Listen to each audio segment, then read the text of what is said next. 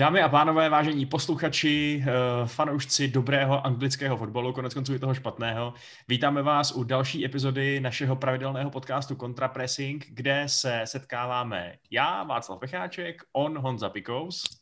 Ahoj.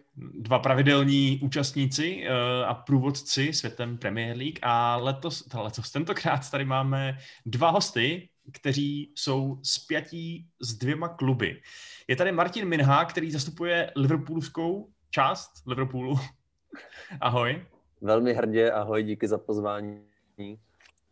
A máme tady Krištofa Vrtka, který je tady z Tottenhamu.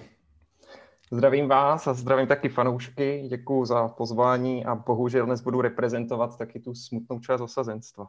Je to jasný, no, protože jak jste asi poznali z našeho výběru hostů, tak naším hlavním tématem, které bude dominovat dnešnímu podcastu, nemůže být nic jiného než souboj na samém vrcholu tabulky Premier League, souboj mezi Liverpoolem a Tottenhamem, který byl vlastně naprosto fascinující zápas, u kterého se můžeme do nekonečna bavit, jestli to vítězství Liverpoolu v poměru 2-1 bylo zasloužený nebo nebylo zasloužený.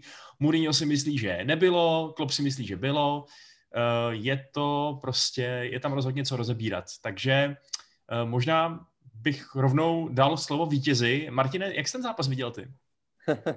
Ale Mourinho říkal best team lost, jo. tak já samozřejmě jsem naprosto proti tady tomu tvrzení. Ovšem musím říct, že prvních 10 minut druhého poločasu jsem měl fakt jako stažený zadek, abych byl upřímný, protože Bergwijn tam měl z křídla dvě fakt dobré šance, trefil dokonce tyč a tam jsem se trošku bál, že jako nám ten Tottenham góla dá.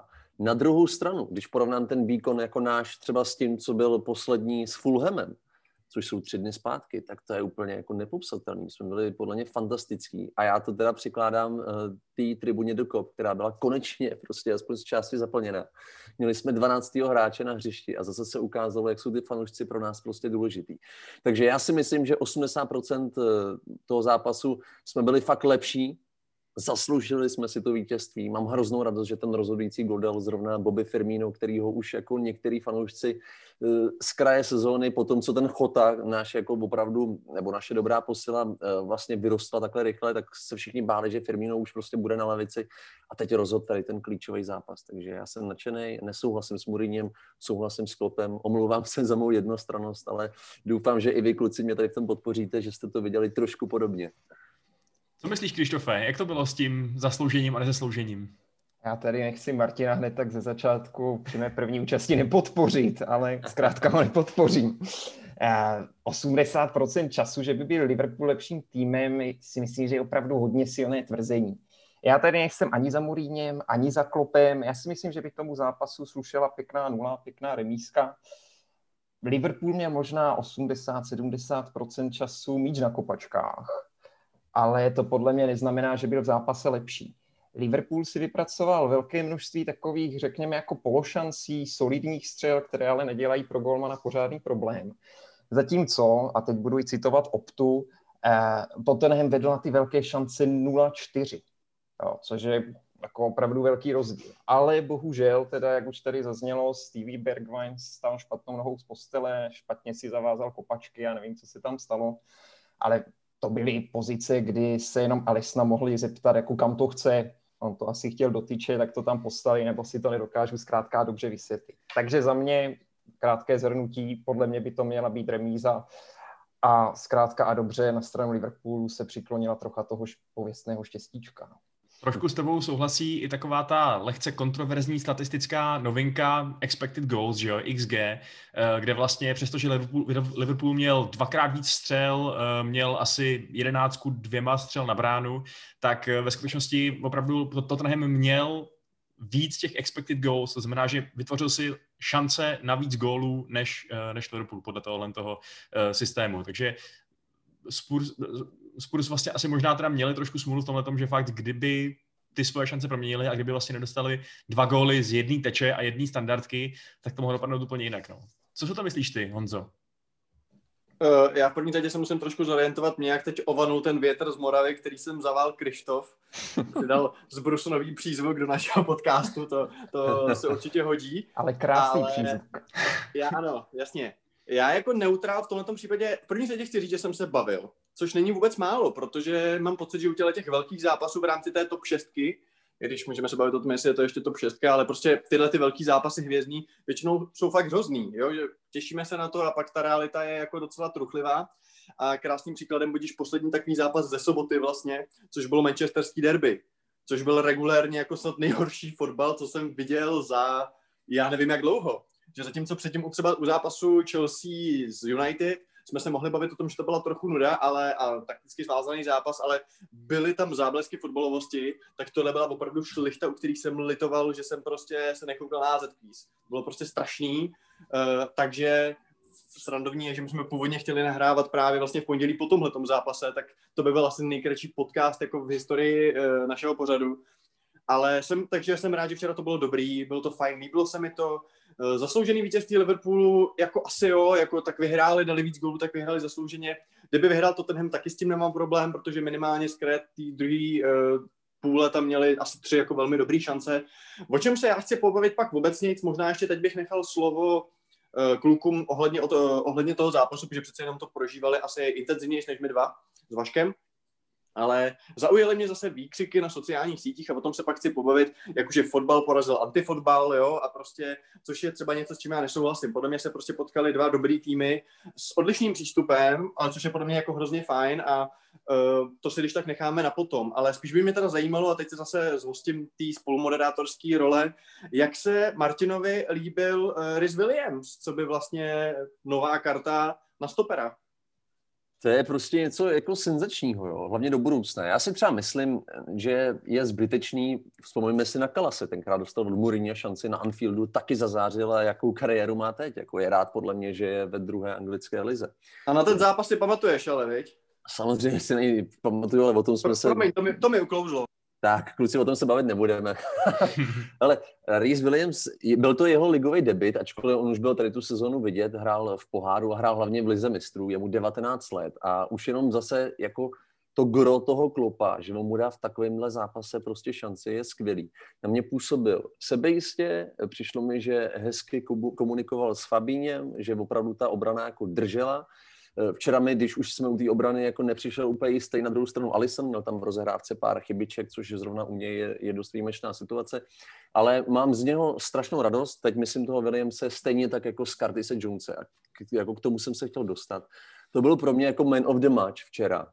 Prostě mladý kluk, který vlastně loni už měl takový náznaky, že by mohl být jako super talent, Eh, z těch svých liverpoolských for vím, že ho jako někteří přezdívají novým Stevenem Gerardem, což je hodně silný tvrzení, ale včera si myslím, že ukázal, že by to tak fakt mohlo být. Je pořád mladý, klub mu dal šanci.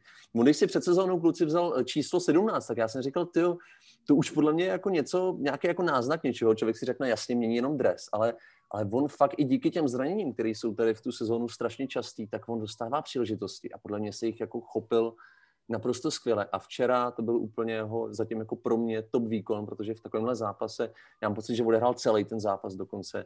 Eh, skvělá fyzická kondice, věřil si, a nedával jako, to mě jako hrozně baví a dovolím si srovnání s Jordanem Hendersonem, ke kterému já jsem si hrozně dlouho hledal cestu. On podle mě ještě tři roky zpátky hrál takového jako nenápadného středáka a dával spíš takový ty opatrný přihrávky dozadu. A ten Jones mi přijde, že vlastně včera opravdu se snažil tvořit, měl tam průnikovky a to je právě něco, co třeba toho Hendersona dneska už zdobí. Jo, že ten Henderson už dneska si dovolí, dovolí si opravdu otevřít obranu, dovolí si vystřelit a ten Jones je prostě na to, jak je mladý, tak je drzej, sebevědomý a podle mě včera byl jeden z klíčových postav toho zápasu. Takže jak on, tak jak se sněpal na Williamse, klobouk dolů před ním. Super výkon. Kdo byl nejlepší na hřišti v, tý, v tom bílém drezu? Krištofe? Za mě Serge Aurier. A souvisí to, nebo začnu trošku z kraje, my obecně o tom jeho vzrůstu teď a té jeho jako daleko lepší výkonnosti oproti minulé sezóně.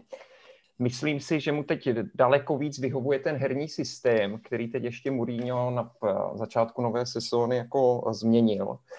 Většinou hraje Aurier z pravidla s Musou Sisokem.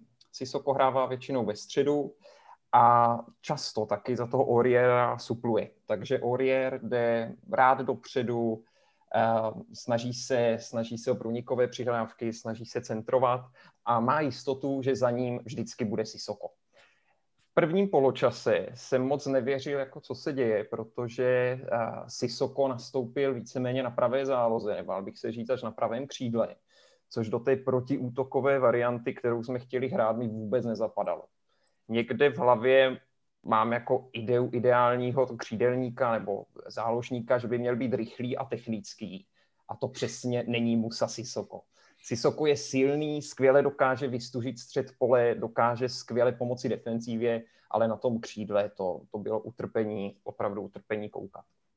Taky ve druhém poločase Mourinho to kompletně přehodil, Poselso se posunul na pravou stranu a Sisoko vystužil ten střed, který v prvním poločase si myslím trošičku hořel právě i díky jeho absenci. No a zpátky k Orierovi, včera byl víceméně bezchybný. Jednou mu tam teda Mané utekl, ale jinak si připsal 10 čistě odebraných balónů, což je nejvíc, eh, co v letošní sezóně měl jakýkoliv hráč Premier League. Takže za mě skvělý výkon Oriera, potom samozřejmě nesmím zapomenout na Sona, ale od toho už máme ty očekávání tak vysoká, že pravděpodobně to pověstné MOTM bych dal Orierovi. No, tam bohužel teda pro Tottenham eh, vlastně jak Bergwijn, tak Kane, který taky hráli svoji roli v těch rychlých přechodech do toho útoku, tak spálili oba dva ty svoje šance, takže tím se úplně tleskat nedá. Zvlášť ta Kaneova hlavička teda, na to bych vsadil barák, že to tam pošle, ale, ale šlo to na to. No. Tím zcela souhlasím a hlavně teda při té druhé šanci Stevena Bergwijna, to jsem se potom bál, to už bylo tak čtvrt na jedenáct, že na mě přijede městská policie, protože to, co jsem tady vykříkoval v devátém patře paneláku, to nebylo úplně v pořádku. A e, jak, jak vlastně vidíte třeba ty, e, možná jste zaznamenali, že vlastně před zápasem byla taky taková slovní přestřelka trošku, že Mourinho spochybňoval to, že Klopp si stěžuje na skutečnost, že jeho hráči jsou hodně zraněný a vypočítával, že teda sice mají zraněnýho Van Dijka, ale že to je vlastně jediný důležitý, důležitý hráč Liverpoolu, co je zraněný a že oni mají zraněný nějaký kluky v akademii a tak dál. A přišlo mi to trošku jako klasická Mourinhovská mind game, ale, ale má třeba trošku jako nějak, nějakou, nějaký point, ten jeho argument?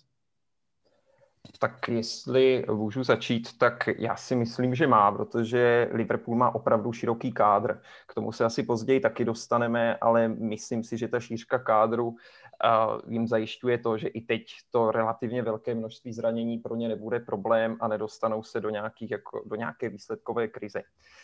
Uh, Mourinho to tradičně samozřejmě podal, podal značně, značnou hyperbolou, a každopádně si myslím, že tam ten, ten point tedy byl.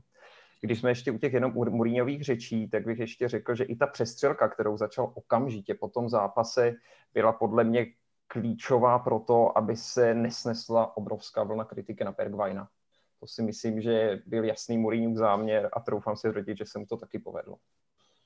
Mm-hmm. Já si můžu doplnit, jako tady s tím naprosto souhlasím. Já si myslím, že a, a naprosto zaslouženě teda, protože ten Bergwijn podle mě si zaslouží jako místo v základní jedenáctce a bylo hrozně vidět, až mi ho bylo jako vlastně líto, ačkoliv jsem samozřejmě fandil jako našim červeným, eh, že, že, že opravdu on chtěl dát ten gol a strašně mu bylo líto, že se vlastně netrefil. Bylo to vidět, když střídal, jak na něj šla kamera, tak on nebyl spokojený se svým výkonem, přitom jako pohyb měl skvělý, opravdu se do těch šancí dostal a podle něj má jako hrozný potenciál. A jak všichni nebo všichni hodně jako Velšanů tlačí prostě pořád Bale a ptají se, proč prostě Bale nehraje, proč je tam nějaký Bergwijn, tak já si myslím, že naopak ten Bergwijn teď si zaslouží to místo a, a pokud podle mě ucítí jako důvěru od Mourinho, tak půjde jedině nahoru.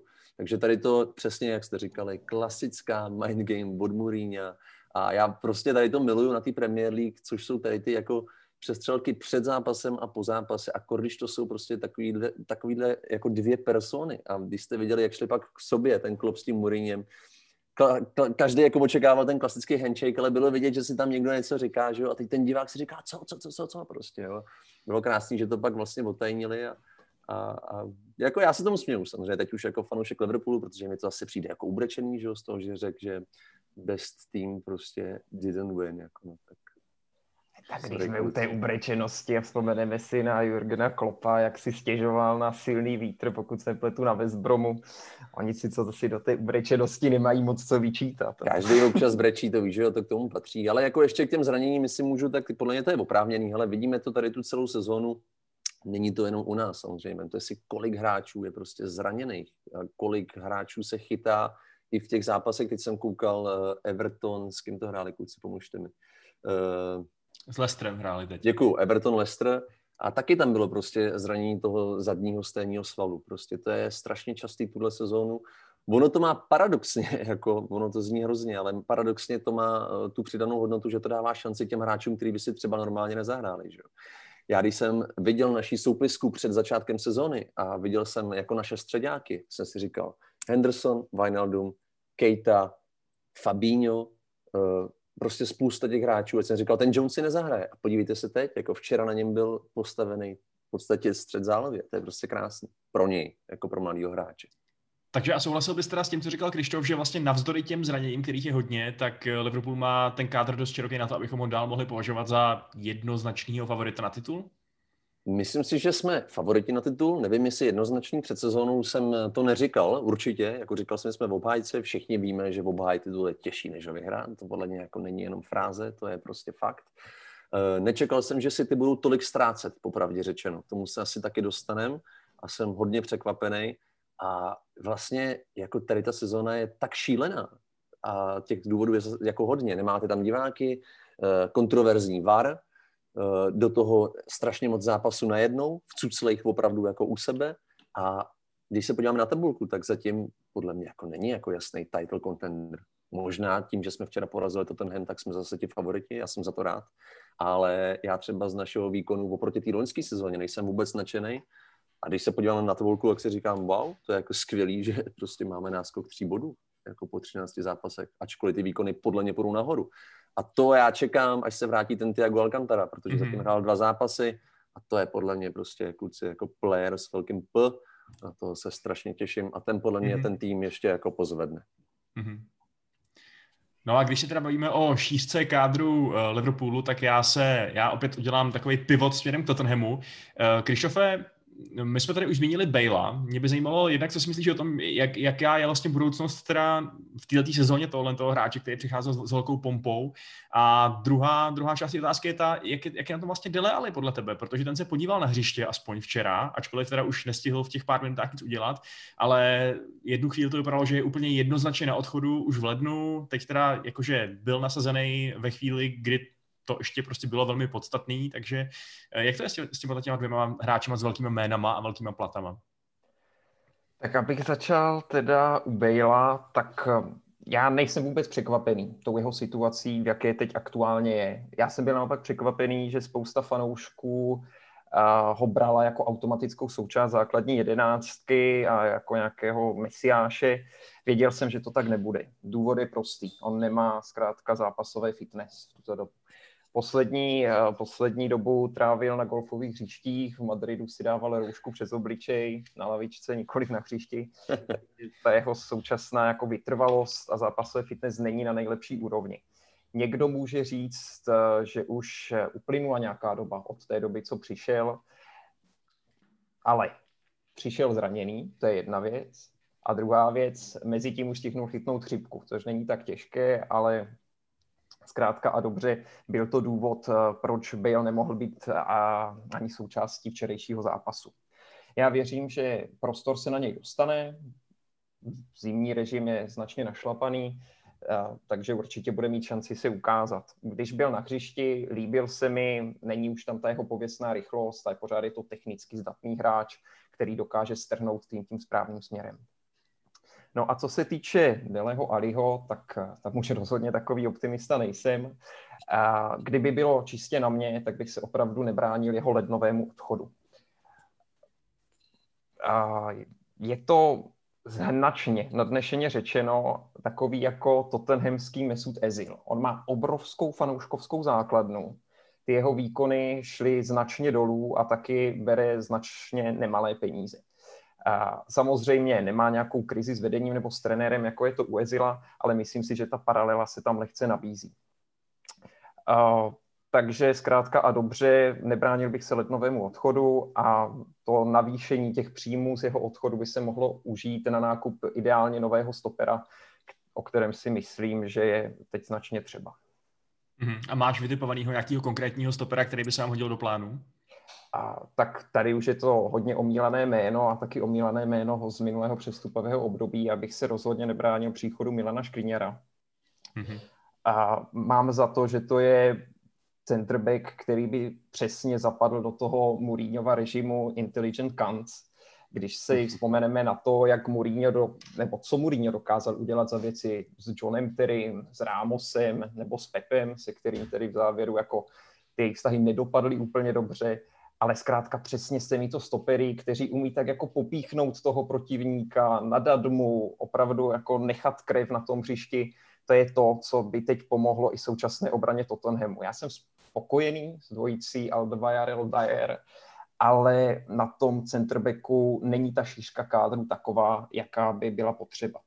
Tanganga, skvělý prospekt, sympatický chlapík, hraje skvěle, ale má náběh k tomu, že to bude nový Lidley King, neustále zraněný, teď má nově zraněný loket, očekává se, že bude tři týdny mimo. A z příchodu Joea Rodna jsem nebyl úplně nadšený a stejně tak jsem nebyl nadšený ani z jeho premiéry na Chelsea. Každopádně uvidíme, zatím dostal prostor jen v jedné základní jedenáctce a párkrát na střídání, takže uvidíme, co od něj ještě čekat. Martine, a co ty čekáš od lednu a liverpoolského uh, přestupního uh, strategie? To je strašně zajímavá otázka, protože já jsem ti vlastně neodpověděl na tu šířku kádru. Já, když jsem to viděl před sezónou, tu soupisku, tak jsem říkal, hele, jako podle mě jsme připravení. Tím, že přišel ještě Chota, kterýho jsem já strašně podceňoval. A to zase mluví něco o tom, jak jako náš scouting pořád vzkvétá a roste, protože Není to poprvé, kdy jako si podle mě fanoušci Liverpoolu tak jako říkali, proč zrovna tenhle hráč a podívej, jak se jako chytil. Ačkoliv třeba v tom Wolverhamptonu nebyl třeba jako hvězda. Jo, je to takový příklad toho Maného, který vlastně v tom Southamptonu taky byl takový. On tam nebyl jako opravdu, že by dával každou sezonu 20 branek, nebo že by byl dokonce eh, základním členem eh, jako základní renácky. To prostě takhle nebylo. A podívej, co je z něho jako dneska za hráče. Mimochodem, ještě abych podpořil, podpořil kolegu, tak prostě Orier ho teda včera musím říct fakt kvalitně uhlídal, ačkoliv ten Mané já když vidím jeho fyzickou kondici, to je něco neuvěřitelného. Ale zpátky k otázce. Mně by se líbil nějaký, nějaký útočník, protože mám pocit, že Oregi už zkrátka odejde, ačkoliv byl velmi platný loňskou sezónu a vstřelil velmi důležitý branky, na který podle mě praví liverpoolský fanoušci jako nikdy nezapomenou tak eh, evidentně asi nezapadá úplně do toho stylu, že jo, Klopp ho častokrát zkoušel jako v té roli toho Bobbyho Fermína, v té falešné devítky, eh, častokrát ho dává na to levý křídlo, on má takovou tu kličku, že si to dá doprostřed a pak to střílí na tu přední, ale to je hrozně čitelný. Eh, ale když ho srovnáš s Manem, s Fermínem, je to úplně typově jako jiný hráč, takže mně by se líbil ještě někdo typu typu jako Mané jo, nebo Salah. Prostě rychle, já si myslím, že dneš, dnešní fotbal je prostě o, o rychlosti a hlavně teď mluvím o tom našem stylu liverpoolským, takže je opravdu rychlej křídelník, který se nebojí, Uh, se paradoxně přítelkyně vždycky říkala, máme Maného, kupte ještě Saného, ne? Jako to by bylo skvělý. A tak teď už máme samozřejmě smůlu, ale, ale někdo jako typu tady těch, tady těch rychlých kluků, který se nebojí jako utíct a, a buď prostě dát prudký centr pod sebe nebo, nebo klidně do kličky a vystřelit. Tak jako tam vidím, tam vidím trošku slabinu. Mluví se samozřejmě o těch stoperech, ale mě vždycky hrozně líto, když se rozehraje nějaký mladý kluk a pak přijde někdo nový. Tak eh, proč, když vidíme, že teď ten William se třeba chytil a máme, máme prostě zraněného Matipa, Fandajka, Gomeze, to jsou prostě tři top stopeři, tak prostě proč narychlo jako kupovat, dělat to, jak to dělají City, že jo? Někdo se zraní, tak pojďme dát 70 milionů za jako centerbacka Eh, světové třídy. Já nechci jít tady tím stylem prostě. Mně by se líbilo radši počkat, eh, opravdu 10 kol třeba zkusit buď stáhnout toho Fabíně na stopera, což se teď děje, anebo tam dát nějakého mladého kluka, počkat, než se jeden z těch tří dá dokupy a začne zase hrát. No, Ale... a, co, a co do těch křídel, tak, eh, tak není vlastně Minamino takovej minimané? Ty tady budu kluci fakt kritický. Já si myslím, že Minamino byl za mě takový marketingový tah, jo, protože eh, vemte si, prostě je to Japonec, jaký je potenciál na japonském trhu. Uh, hrál prostě za Salzburg, dobře tam zářil, ale on už jenom jako fyziologicky mi přijde na tu Premier League zatím takovej hubený, prostě, že na to nemá. Jo, mně přijde, že ho jako snadno od, odstavíš od toho balonu. Premier League je tady v tom specifická soutěž. Myslím si, že bychom tady našli hned jako z fleku 10 men, o kterých jsme říkali, že v jiných ligách zářili a pak se prostě v té Premier League neprosadili. Jo, takže uh, já jsem k Minaminovi skeptický a vůbec bych se nebránil tomu, aby, aby, aby šel někam do Sheffieldu třeba jako na hostování se rozehrát nebo tak nějak. Jako na něm bych to nestavil. Ani bych ho neviděl jako takového toho uh, cover wing, wing, winger jako pro Maného nebo, nebo Salaha. Fakt ne. Fakt bych si dokázal představit uh, jako wingmana lepší kvality. Honzo, jaký jsou tvoje myšlenky k tomu, co tady bylo řečeno? Máš něco, co dodat? No tak uh, já jsem zase měl psát poznámky, protože teď nevím, jestli si na všechno vzpomenu, když jsem 20 minut nemluvil. Nicméně, první věc úvodem. Uh, zaujala mě jedna věc, tomu tak řeknu v krátkosti. Všichni trenéři se stěžují na to, že mají zranění, všichni čtene, uh, trenéři se stěžují na to, že není vlastně těch pět střídání, jak by se jim tak pošiklo. A ve finále, když si všimnete, tak nikdo nestřídá, jo. Prostě, uh, ať už je to Klopp, ať už je to Lampard, ať už je to Guardiola, tak oni nevyužijou kolikrát ani ty tři svoje střídání, jo. Takže je to takový možná na zamyšlenou. Zaujal mě Krištof, když říkal, že nevěřil moc Rodonovi, protože já jsem naopak si myslel, když jsem vlastně ho viděl přicházet eh, ze Swansea, že to bude právě jako stoper budoucnosti a myslím si, že v něm má Tottenham někoho, kdo může být třeba lepší než Dyer, ze kterého jsem furt takový, jakože a jasně, odehraje to tam, ale není to úplně, není to úplně Fertongen v nejlepší formě. Uh, a pak možná ještě bych měl poznámku, jo, jinak samozřejmě důležitá věc, uh, jak tady říkal vlastně Martin o přítelkyni, že když Maného, tak Saného, tak stejným stylem do Slávě udělali Simu, že jo? Že řekli, máme zimu, tak koupíme Simu, jo? Takže tohle strategii bych vůbec jako nepodceňoval, ale já bych tady chtěl otevřít jedno, jedno téma, který je podle mě strašně zásadní z hlediska jako vnímání fotbalu a vnímání vůbec všeho, co tady řešíme. A to je přesně ten souboj jakože těch správných kluků, co hrajou ten fotbal a těch prostě uh, ničitelů všeho hezkého prostě pod hnusným portugalským prostě padouchem. Že já s tím hrozně nesouhlasím. Uh, mně se líbí, to ten Hemek letos hraje, myslím si, že Mourinho dokáže uh, naprosto jakoby využít uh, co má prostě k dispozici a hlavně bych chtěl tady definovat nebo redefinovat jeden pojem, už jsme to řešili včera s Krištofem. Tady je vžitý pojem prostě zaparkovaný autobus, jo, že prostě Mourinho parkuje autobus a já s tím prostě nesouhlasím. Eh, v mých očích autobus, zaparkovaný autobus je prostě nějaký destruktivní fotbal, negativní fotbal, antifotbal, typu prostě deset chlapů na vápně, odkopáváme to do prdele a prostě nechceme hrát fotbal a chceme to prostě, chceme zničit všechnu kreativitu a prostě všechno a prostě úplně největší peklo, co se dovedete představit. Toto to prostě není. Prostě to, že nemáš 90 minut balon u nohy, neznamená, že jako seš negativní. Prostě oni hrajou prostě s pevnou obranou, mají prostě skvělý hráče na breaky, prostě Sony, jako Sony z jiný, z jiný planety úplně, to je prostě, to je zbytečný o tom diskutovat, ale prostě hrajou to, na co mají hráče.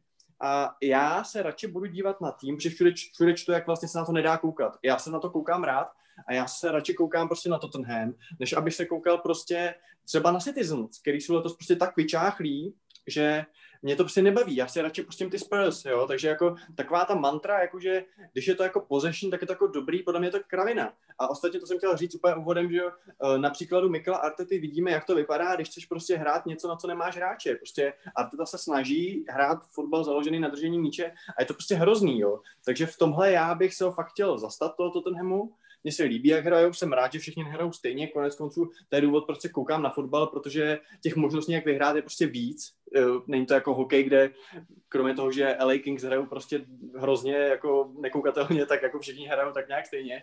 A prostě jako říkat, jako, že vlastně Tottenham, podle mě tohle fakt jako je ideologická otázka, že opravdu tím, že jejich trenér je pro mnoho lidí tak nenáviděný a tak jakoby symbol něčeho, nevím, že je to taková jako móda říkat jako no jo, to je ten nef- nefotbal, to je to prostě hrozný. Já s tím se nesouhlasím, mě baví letošní Tottenham, uh, ano, můžeme se bavit o tom, že prostě hrajou dobře, protože hrajou dobře Kane a Son, ale u, u, u jakýkoliv týmu tohle můžeš říct.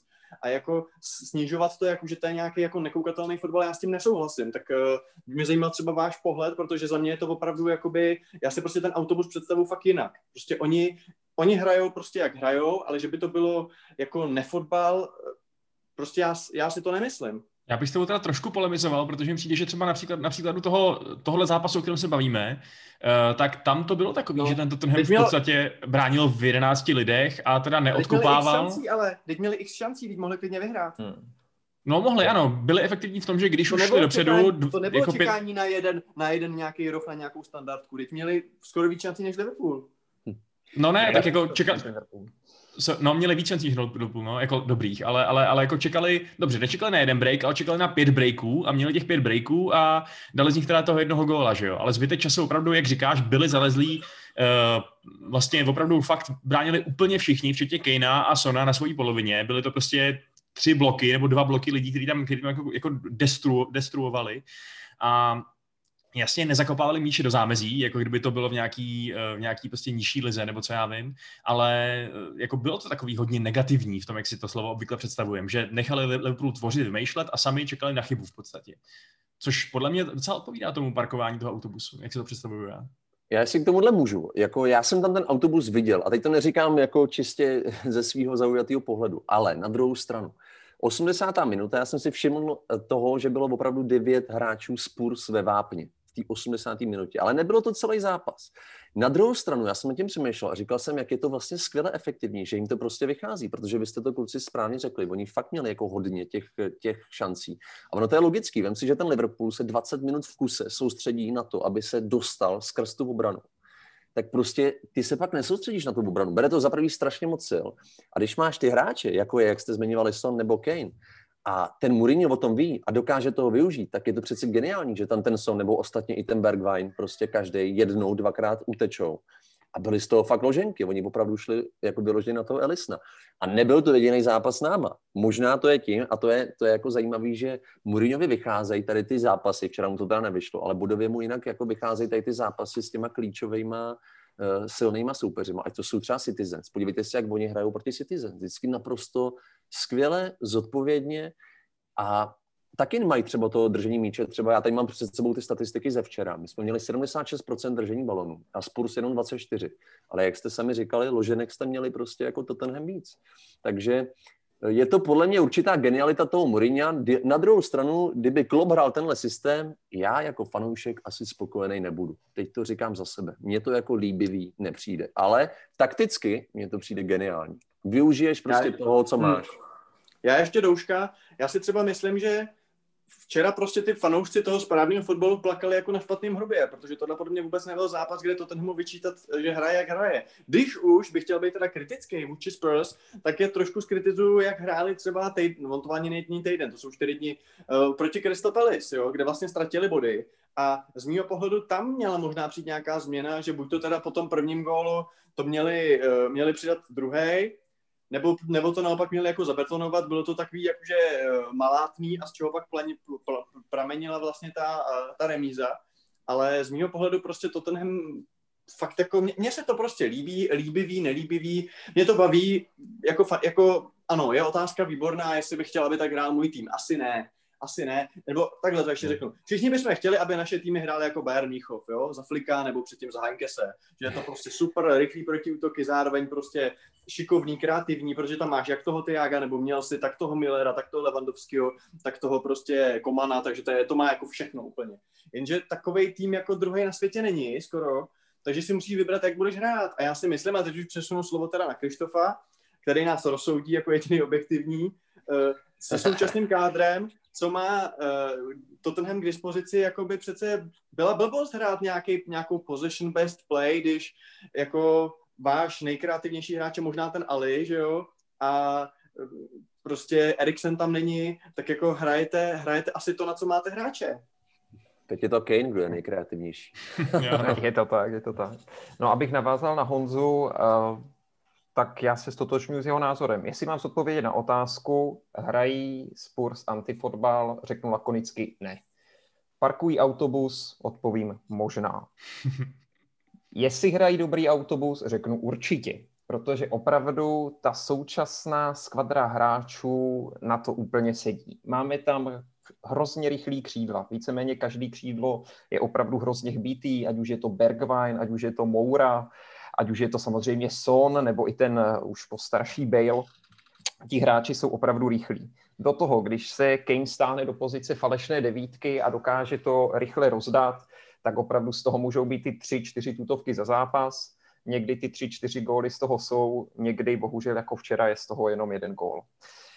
Nemyslím si, že by byl, eh, nebo myslím si, že by ne, teď jsem se do toho trošku zamotal. Zkrátka, nebyl by dobrý nápad to hrát zbytečně na possession, protože, jak říkal Honza, naše čistokrevná desítka je Dele Ali, ale ten hráč dá dvě snový přihrávky za rok, ale abyste někomu platili 150 tisíc liber měsíčně, nebo týdně, pardon, za dvě snový přihrávky za rok, to opravdu za to nestojí. Lo Celso in Dombele jsou výborní záložníci, ale jsou to spíše záložníci box to box a nejsou to, není to ten typ, který by dokázal rozhýbat tu statickou pevnou obranu, jako měl třeba v zápase proti nám West Brom. A zkrátka a dobře, mně se současná hra Tottenhamu líbí a neměnil bych. A tak ještě by asi bylo, nebylo od věci rozvést, proč se mi líbí. Nátura fanouška Tottenhamu Hotspur. My jsme od roku 2008 vyhráli Audi Cup. To je všechno. Nahráli jsme spoustu krásného fotbalu.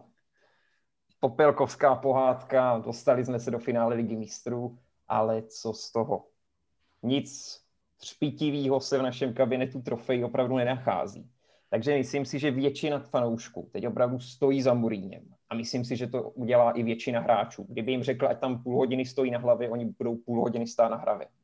Protože toto je to, co může přinést body, co může přinést výsledky. Ať už máme 80% držení balónu nebo 20.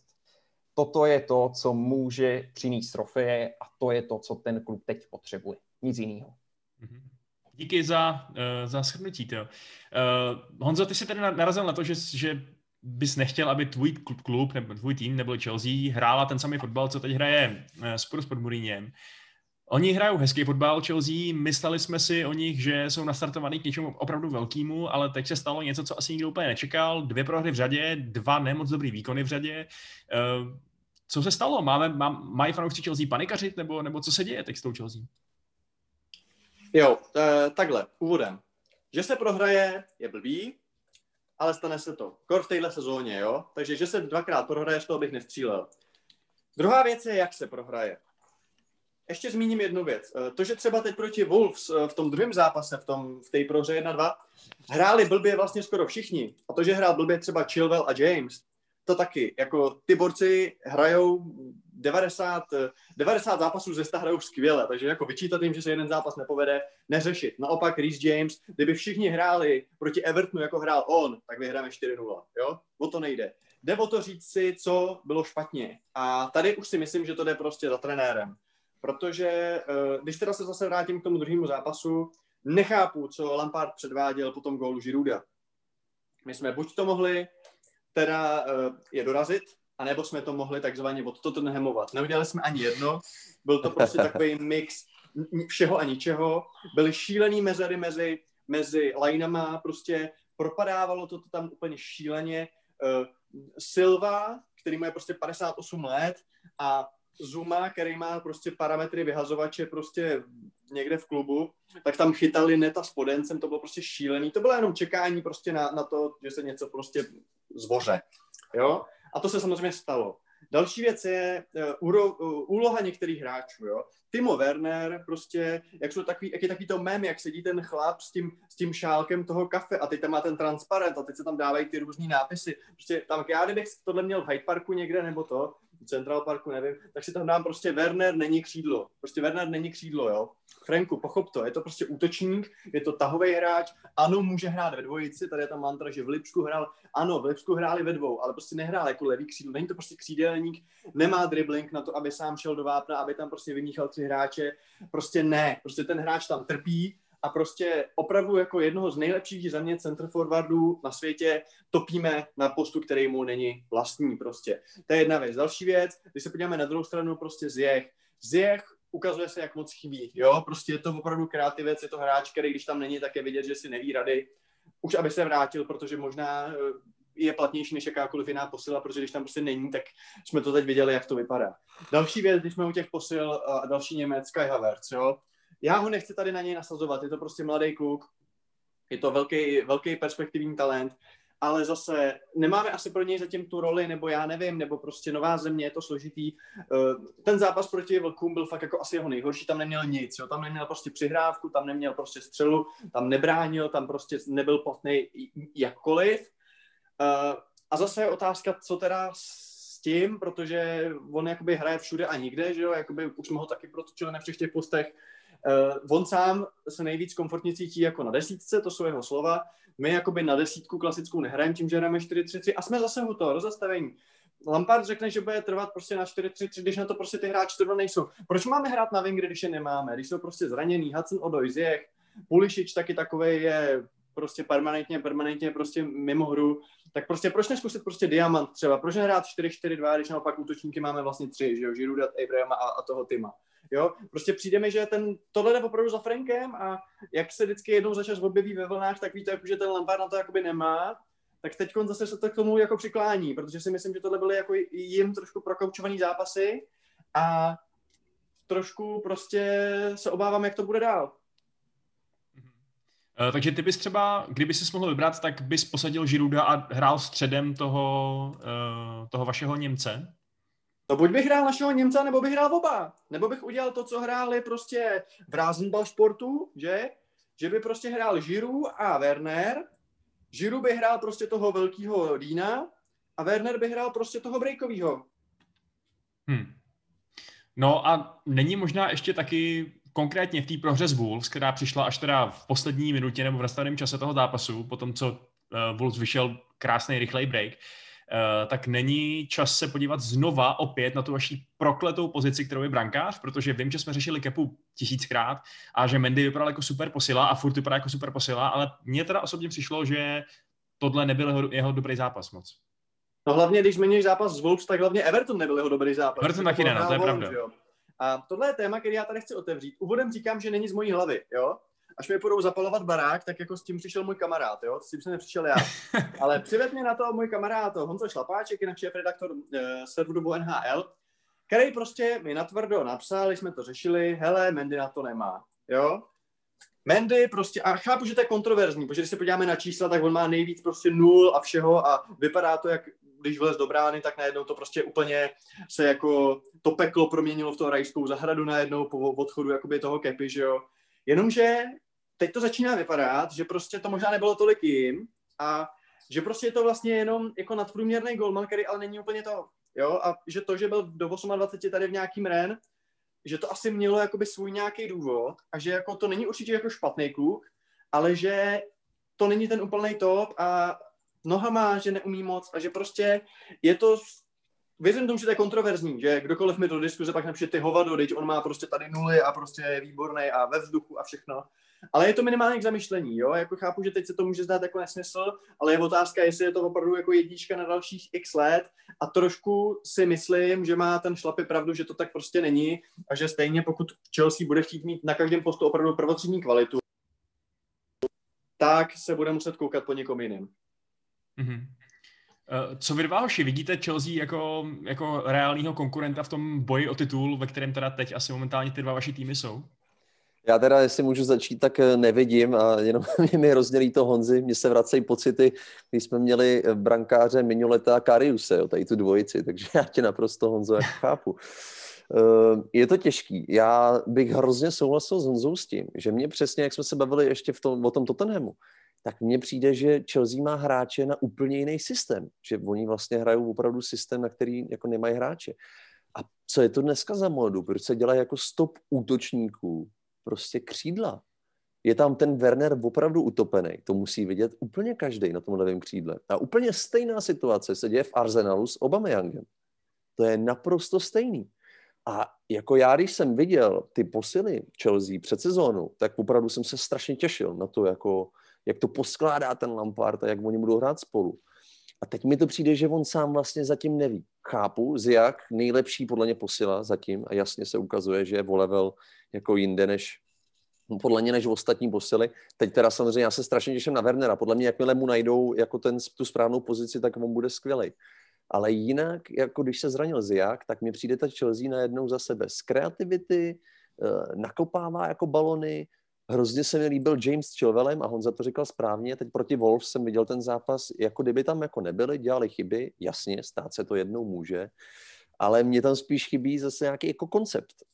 Asi hodně fanoušků může říct, to se bude hledat, mají tam prostě šest nových kluků, na kterých to chtějí stavět, jasně, ono to nebude jako lusknutím prstů, ale zatím mi to prostě přijde škoda, jo. A teď je otázka, všichni chválí teď jenom toho Žiruda, je dobře, že tam on je, protože jasně, teď dal dva góly, ukazuje se, že branky dávat umí, ale není to právě ten, který tam jako možná boří ten systém, protože on by určitě nemohl hrát jako na 4-4-2. On podle mě je právě ten typ, který jako jediný z té jedenáctky, kterou teď mám tady před sebou, který mu svědčí 4-3-3, který teď jako Chelsea hraje. Takže podle mě Lampard s tím musí zašachovat a opravdu já bych se nebál jako nějaký velký změny, o který mluvil Honza. Pojď, pojďme prostě zkusit jako diamant, nebo pojďme zkusit starý 4-4-2, ty hráče tam na to mají. Mm-hmm. Takže podle Martina Chelsea titul letos ne. Co myslíš ty, Krištofe? Já souhlasím s Martinem a teda neviděl jsem Chelsea jako kandidáta na titul ani na začátku sezóny. Přišlo jim 5-6, nad 5-6 hráčů do základní jedenáctky a bylo jasné, že si to nemůže tak rychle sednout. Čekal jsem teda, že ta výkonnostní krize bude spíše na začátku sezóny a že teda postupem času, jak se bude sezóna vyvíjet, se to bude zlepšovat, ale nech, nechci předbíhat, zkrátka dobře si myslím a myslel jsem si, že Chelsea titul neudělá. To, že ti hráči nejsou třeba sehraní, ještě se tak neznají, je jedna věc a druhá věc, taky souhlasím s tím, že ten jako systém 4-3-3, který Lampard hraje a který odmítá změnit tomu týmu opravdu, opravdu nesedí. Já souhlasím s Honzou, že si myslím, že pro ten tým by bylo nejlepší hrát diamant s dvěma útočníkama, Možná by to trošičku zhoršilo pozici pro Ziecha, ale to je takový hráč, že si myslím, že dokáže být kreativní, i když nebude hrát přímo na tom křídle, ale i, a i když bude o něco níž. No a co se týče Žiruda, já si myslím, že pro Chelsea bylo vlastně katastrofou to, že dal čtyři góly v Lize mistrů proti Sevě. On si tím jako značně tedy řekl, že chce do té základní jedenáctky, že se chce dostat na euro a že bude bojovat že nestojí o nějaký jako vysvobozující přestup a úplně to Lampardovi nezávidím, protože Werner na tom křídle není to ono, ale co s tím Židůdem. Jo? Takže Lampard v tomto nemá lehkou pozici, aby, se, aby uspokojil všechny ty všechny hráče. Mm-hmm. Prostor pro reakci, Honzo? Asi ne, asi bych potřeba. To, já si myslím, že půjdeme na další téma. OK. Hele, tak jo, tak se přesuneme o kus dál po Londýně a uh, za českou stopou, protože nevím, jestli jste sledovali v poslední době West Ham, pánové, ale tam se dost daří těm dvěma chlapcům ze Slávie, Součkovi a Coufalovi, který vlastně naprosto popírají svoje cenovky, mi přijde, zvlášť Coufal, teda, který, který přišel za směšných 5 milionů liber. Uh, Coufal, že jo, teď v posledním zápase hráč zápasu, uh, dal krásnou asistenci na ještě krásnější nůžky, přiznejme si. Uh, sou, souček zase gol, takže takže co, jo, ještě navíc na Atletiku vyšel článek, ve kterém vlastně označují Součka a Rajse za asi nejstabilnější, nejperspektivnější záložní duo v celé Premier League a už spekulují, jaký desítky milionů liber za ně přijdou jako nabídky. Eh, co tomu říkáte, Martine? Eh, Děkuji za tu nahrávku, protože já jsem zrovna teď eh, v autě poslouchal ještě podcast s Tomášem Součkem, půlhodinový rozhovor, který byl na radiožurnálu, všem jako doporučuji, je to z minulého týdne. A uh, on tam vlastně o tom mluvil, ten, ten Honza Suchan, což je moderoval tady ten rozhovor, tak se ho snažil jako dotlačit do toho, jestli teda už právě tady po těch skvělých výkonech, jako on nepřemýšlí třeba nad tím, že by šel ještě vejš. A on prostě má v sobě strašnou pokoru, strašnou skromnost a myslím si, že právě proto on je tam, kde je, protože na něm to vidíte i na tom hřišti. On nevynechá jediný souboj, on jde do každé hlavičky úplně jako na ne 100%. Jo, prostě on opravdu je fantastický a myslím si, že ten soufal je jako to stejný v ledě modrým, protože oni mají v sobě určitou zarputilost, která je podle mě dneska vzácná. V té slávy se jako neskazili, nebyli to takový ty fotbalisti jako frajerci, který by opravdu byli spokojení s tím, že hrajou nějakou první českou ligu a jako to mi stačí. Ne, podle mě jako i v té lize mistrů oni chtěli pořád víc a chtěli i z té Slávě udělat a ostatně udělali jako daleko lepší klub, než možná jako let, který fanoušci očekávali. Takže eh, k těm jejich výkonům je to naprosto fantastický a jako přijde mi až vlastně šílený, že, že opravdu ten Bezdem se opravdu reálně, ten Tomáš to v tom rozhovoru přiznal, začíná ptát na další Čechy. Jako to je přeci pro náš národ jako naprosto skvělý, jako pro český fanoušky obecně, že jako prostě nějaký manažer z West Hamu přijde opravdu za tím hráčem a řekne, jako Thomas, do you have any more friends like, like this? Jako, jo, to, je, to je přeci prostě kouzelný. Takže kdo ví, jestli díky nim neuvidíme, neuvidíme jako nějaký další Čechy prostě v Premier League a co se týče West Hamu samotného, Uh, a to je vlastně další jako kouzlo toho, že teď spousta českých fanoušků začalo sledovat prostě West že začalo mu jako fandit díky tomu, že tam jsou tady ty dva kluci. Takže skvělá reklama pro West pro Premier League obecně. A hrozně se mi to líbí, jak oni hrajou. Já si myslím, jak jsme se bavili o tom, uh, třeba Mourinhovi, že umí využít ty, ty hráče, který má na maximum, tak to stejný se děje ve West. Tam nejsou žádný superstars, ale odkopou si to, co prostě, to, co umějí viděl jsem zápas s Lícem, kde prostě jsem si říkal, že ten Líce musí přejet, ty jsou přece jako fotbalovější. Podívej, oni prostě vyhráli díky té zarputilosti, díky tomu, že Souček jde do každé hlavy, dal tam prostě důraznou hlavu, byl z toho gól.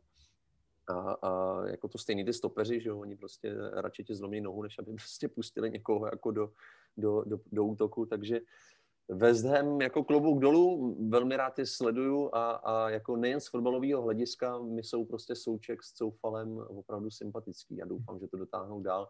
Na druhou stranu ještě, jestli k tomu můžu krátkou poznámku, doufám, že ten souček nepřestoupí, jo, že by to bylo ukvapení.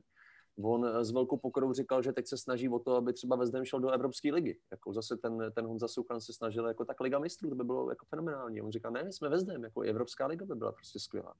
A to si myslím, že je prostě zase ta skromnost a jako správná skromnost. Jít krůček po krůčku a kdo ví, já věřím, že si vydrží, nebude zraněný, pozor na to, to se taky může zkazit, tak eh, za tři roky věřím tomu, že by mohl hrát jako, eh, jako líp a jinde. Třeba ne ve španělské lize, protože jako já doufám, že zůstane v Anglii, pořád je to pro mě top liga a myslím si, že oni dva jsou jako stvořený pro anglickou ligu. Nejsou některak technický, ale mají skvělou fyzičku, skvělou kondici, umějí vyhrávat souboje a to je podle mě klíčový na jejich pozicích. Mm-hmm. Honzo, já jsem četl nějaký reakce na sociálních sítích od fanoušků West Hamu a vypadá to, že strašně moc lidí si váží hlavně toho, že prostě jak, jak Souček, tak Coufal neustále a pořád běhají a jsou k nezastavení. Je opravdu klíčem toho jejich úspěchu, úspěchu v Anglii tato ta trpišovského stamina, kterou do nich vmlátil, nebo je to nějaký jejich opravdu jako větší talent, než mají nějaký jiný kluci? Výborná otázka, děkuji ti za ní. Uh, takhle, samozřejmě ta stamina je základ, protože bez ní si v Anglii neprdneš, jo? Prostě to, že uběhají to, co uběhají, je prostě nějaký základ, na kterým staví ta jejich zarputilost, ta jejich zabejčenost, kterou má hlavně teda Cův opravdu jako neznám skoro jiného fotbalistu, který by byl takhle, jako ten hrál se zlámanýma nohama, jo, opravdu, opravdu jo, jako to je prostě ten typ hráče, ostatně zeptej se Tomáše Holeše, jak si hezky zahrál po přestupu, jo, jo, prostě to je, to je, to je jasný. Nicméně jako omezovat se jenom na to, jako, že to jsou ty maratonci, je nesmysl samozřejmě. Oni jsou skvělí hráči a dokazují to i ty statistiky. Jako Tomáš Souček je v top 10 mezi záložníkama prostě v interceptionech, jo. Zároveň má velmi dobrý ofenzivní čísla, protože samozřejmě díky svý vejce chodí na ty standardky. Zároveň ale, a to je možná překvapující údaj, on je asi, teď budu kecat, šestý záložník s největším počtem střel, jo. A přičemž ty, co před ním jsou, tak jsou prostě Mount, je to možná Fernandez, prostě jsou to opravdu tyhle ty jako top jména a pak je Suk, jo, což mně přijde prostě úžasný. A je to vlastně, eh, je vidět, jak jako skvěle uh, se doplňuje i s tím Ricem, který zase prostě operá na tom malém prostoru. A jako oni jsou opravdu jako skvělý duo, jo, protože uh, si myslím, že každý nabízí trochu něco jiného a jako určitě stojí za zmínku, že jsou to jedni vlastně asi ze čtyř hráčů, nebo platilo to do posledního zápasu, teď nevím, jestli to možná změnilo, že někdo teď nej, nejsem jistý, ale minimálně ještě před tím posledním zápasem to platilo, že to byli hráči dva ze čtyř, kteří odehráli jako full minutes, jo, oni dva, Fabiansky a a Ježíšmara, Kresvel, Kresvel, jo. Takže si vím, že prostě ten SU, když se spekulovalo, jako prosadí se, nebo neprosadí se, nebo jak to bude, prosadí se, neprosadí, tak jako asi ano, když jako odehrál, jako nechyběl ani minutu, jo. Takže je to jako skvělý, je to fakt, eh, je to hráč, který prostě opravdu na to má a jako odešel opravdu ze Slávy jako v pravý čas, jako hotový hráč. A je to radost se na to koukat, je radost číst vlastně od těch Angličanů, jak jsou z nich prostě nadšení je to super a co se týče, co se týče nějakého přesunu, taky bych počkal. Myslím si, že na to čas. Samozřejmě uh, s jídlem roste chuť, koukáme se na to, jako jak by to bylo hezký, kdyby prostě najednou Manchester United nebo to, ale jen ať je klidně, dokonce, což do konce sezóny určitě, ale i kdyby se dal další rok a možná i dva ve West Hamu, on je typ hráči, který i ve 30 podle mě bude jako platný, jo, není to prostě rychlý křídlo, že jo, nějaký podsaditý. Takže on podle mě ať tam zůstane ať uh, jim pomůže přesně, ať nejsou prostě, ať nehrajou o sestup, ale ať hrajou o ty poháry aspoň. A pak se uvidí a samozřejmě uh, můžeme se pak bavit, kam by třeba mohl přestoupit, ale v tuhle tu chvíli, v tuhle tu chvíli si myslím, že by to vůbec nebylo na pořadu dne.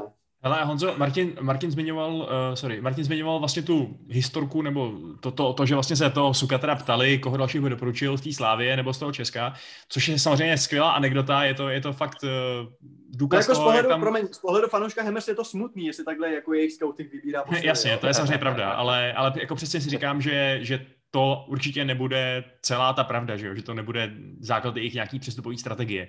Ale je otázka, kterou jsem si chtěl položit, uh, jestli se má Slavě fakt čeho bát, jestli si teď myslíš, že je reálně možný, že Vezdem se na nás zafixuje a začne třeba chtít uzurpovat Simu nebo nějaký další top talenty, který máme. Uh, Simu bych ještě nechal, ale dal bych jim masopusta s Holšem. No, tak otázka se budou chtít samozřejmě, no. Hele, takhle jako bát, naopak, jako nejsi čeho bát, jako pokud se stane, že konečně budeme přestupovat rovnou tu England a ne do nějaký prostě debilní Belgie, zdravím Káju Heringa. ne, to samozřejmě nic zlým, ale taková známá twitterová debata mezi, na jedné straně jsem já, Kvelhar, nějaký další lidi, na druhé straně Karela a, a, a další, prostě já budu nadšený. Jako pokud to skutečně bude tak, že rovnou od nás se bude chodit uh, do Premier League, tak to, to bude bomba. Uh, tak jo, hele, tak já dám ještě poslední téma nadhodím. Krátce bych se chtěl pohovořit totiž o osudu Slavena Biliče. To jste možná asi taky zaznamenali, že uh, vlastně West Brom vyhodil svého trenéra, který uh, vlastně s týmem, který úplně neposílil dobře, který neměl úplně prostředky na nějaký velký nákupy, eh, nedělal zas tak hrozný výsledky, že jo, teď remizovali na City, jsou teda předposlední dobře, ale, ale často ty zápasy byly docela těsný, nebylo to tak, že by dostávali na cháračku každý golo. Eh, je podle tebe, Krištofe, v pořádku, že vlastně vyhodili Biliče a že najeli sama Allardyce, což je takový ten největší rutinér v historii Premier League? Fotbalově a lidsky mi je z toho smutno. Jako Bilič je sympatiák, hrál odvážný, teď se vracíme k tomu autobusu, antifotbalu a řeknu odvážný a pěkný fotbal. Biznisově tomu rozhodnutí rozumím. Já si myslím, že vedení West Bromu si bylo zcela vědomo, že Biliče úplně uh, nepodpořili na přestupovém trhu, že nebyly finance a tak podobně. Uh, každopádně oni chtějí, aby ten tým dostal ještě nějaký impuls a zkrátka dobře se v té lize zachránil. No a s kým se lépe zachránit, než s velkým semem, že jo? Na druhou který, stranu který nikdy bylo... nesestoupil ve své kariéře z Premier League, což je fakt pozoruhodná statistika, když nevedl zrovna top kluby, že jo, ale... Klobouk dolů. Přesně tak, přesně tak. Co je ale jako na tom celým nejsmutnější je to, že teda už jako docela prosakují bezpeč, bezpečné informace, že právě West Brom už byl se samém domluvený už před zápasem se City hmm. a už jako i dlouho předtím vedl rozhovory s jinými trenéry. To si myslím, že si Bilič tento konec nezasloužil. Ale jak říkám, biznisově to chápu a, a myslím si, že to opravdu může vést k tomu, že se West Brom zachrání. Mm-hmm. Co myslíš ty, Martine? Eh, já jsem četl zajímavý článek na serveru The Athletic tady o tom a přesně jak říkal Krištof, ono to fakt vypadá, že to bylo jako předem domluvený a mně to přijde vlastně taky hrozně smutný. Je to taková, je to bohužel mínus jako toho fotbalu jako biznesu, prostě jako takového. Uh, oni mají, myslím, nějaký tajský majitele nebo asi mají jiný očekávání. Eh, ze svého pohledu já jako ten West Brom, když se podívám na jejich, eh, na jejich eh, jako squad numbers a, a jejich um, sestavu, pardon, tak já tam snad neznám jako jedinýho hráče, který by, který by nějakým způsobem byl jako tahounem toho mužstva. To mi tam hrozně chybí. Mně se strašně líbil ten mladý Pereira, to je jediný hráč, který podle mě jako na sebe upultoval zatím tady tu sezónu, technický mladý kluk, teď je myslím ale zraněný, má skvělou kopací techniku, ale jinak v tom článku ostatně, který jsem četl, tak Bilič si přál nějaký posily, zase mu nepřišli. Tohle je prostě hrozně těžký. Já mám Biliče hrozně rád a když podle mě jako postoupíš tady s tím klubem do Premier League, což je strašně těžký úkol, tak by mu podle mě měli dát jako daleko víc času, než, než on dostal. A nehledě na to, že prostě Sheffield má jeden bod a West Brom prostě podle něj má kolik, kluci sedm nebo devět, prostě jako není to zase tak hrozný, jo. Teď přesně, jak jsme říkali, jak jsme říkali, na City remizovali, ale jestli to bylo domluvené dopředu, tak on už s tím pak bohužel nic neudělá. No. Je to smutný, je to smutný, Allardyce, eh, to je prostě takový zase člověk, který ho eh, na kterého se já hrozně rád dívám už i na té lavici, vždycky jsem měl rád ty kluby, který on jako koučoval. Eh, uvidíme, co on tam předvede. Myslím si, že jako opravdu ty hráče, to je podle mě jako druholigový mužstvo. Za mě. Jsem zvědavý, jestli s nima udělá jako nějaký zázrak. Hmm. Co myslíš ty, Honzo? Těšíš se na velkého sama opět v Premier League a je ti líto Biliče? Hele, takhle, eh, já to zkrátím. Co se týče velkého sama, já tomu rozumím, že jako chtějí, chtějí prostě, aby se zachránili. Co si myslím, že se jim stejně nepodaří, ale OK, nepo, ne, nepoštěstí, protože já si přesně mysl, já si myslím, že prostě VBA nemají nekádr na to hrát Premier League. Nicméně, z dlouhodobého hlediska prostě ten sám, k čemu to je dobrý prostě, jo? Jako, a ano, můžeme se bavit o tom, že ten tým jako navíc nemá. Není to podle mě pravda, jo? Podívej se na to, co se povedlo třeba Bournemouthu s Edim Howem, jo? Podívej se, co se povedlo třeba Brightonu, že jo? Eh, s Grahamem Potterem. Podle mě opravdu, já bych v takovéhle situaci opravdu radši zkusil nějaký ESO od mládeže, nebo prostě zkusil nějakýho, přivést nějakýho eh, trenéra, nějakého Němce, nebo já nevím, prostě někdo, kdo ti představí nějaký plán a prostě zkusit tomu dát jako delší dobu, jo, protože prostě ten Allardyce, oni sami, když ho přivádějí, tak ví, že za rok už tam prostě nebude. Rozumíme si, jo? A říkám si z dlouhodobého hlediska, jako jestli není lepší fakt zkusit jít nějakou cestou a doufat, že se mi povede ten Bournemouth anebo ten Brighton, než jako takovýhle krátkodobý řešení. Tam je teda trochu problém, že ono to vypadá, že ten majitel toho klubu právě, ten pan Lai, taky v tom není úplně eh, dlouhodobě zainteresovaný, že on by to ideálně pro nejradši prodal, takže chce zachovat teď krátkodobě ten status, pak to střelit za nějaký normální prachy a mít do toho čistý ruce, že jo? Takže tím pádem hmm. vlastně v tu chvíli dává záchranář sám, hasič požáru asi jako smysl. Ale no, je to, je to složitý. No. Taky mi byli čelí to, bude, bude mi chybět, sam mi teda fakt nechyběl, já už prostě Allardyce a Marka Hughese a jim podobný relikvie, uh, nevím, už mě prostě moc nebaví po těch letech. No. Ale, ale co mě bavilo, byl dnešní podcast, takže hezký oslý můstek nakonec. Um, takže díky moc, pánové, že jste tady se, s náma dneska byli, že jste rozdávali svou moudrost. Díky, Martine. Já děkuju, bavil jsem se, budu se těšit někdy, snad doufám, naslyšenou. Ahoj, čau. Uh, díky, Krištofe. Taky děkuju a taky se budu těšit na slyšenou. A díky Honzo, bylo to moc fajn. Jo, já bych jenom chtěl pozdravit Nikolu z Písku, která poslouchá tento podcast, i když nenávidí kopanou. Ta je hodná. Zdravíme Nikolu. ahoj, ahoj Nikolo. Tak a já se samozřejmě rozloučím taky a budeme, budeme se těšit u další epizody Kontrapresinku. Ahoj.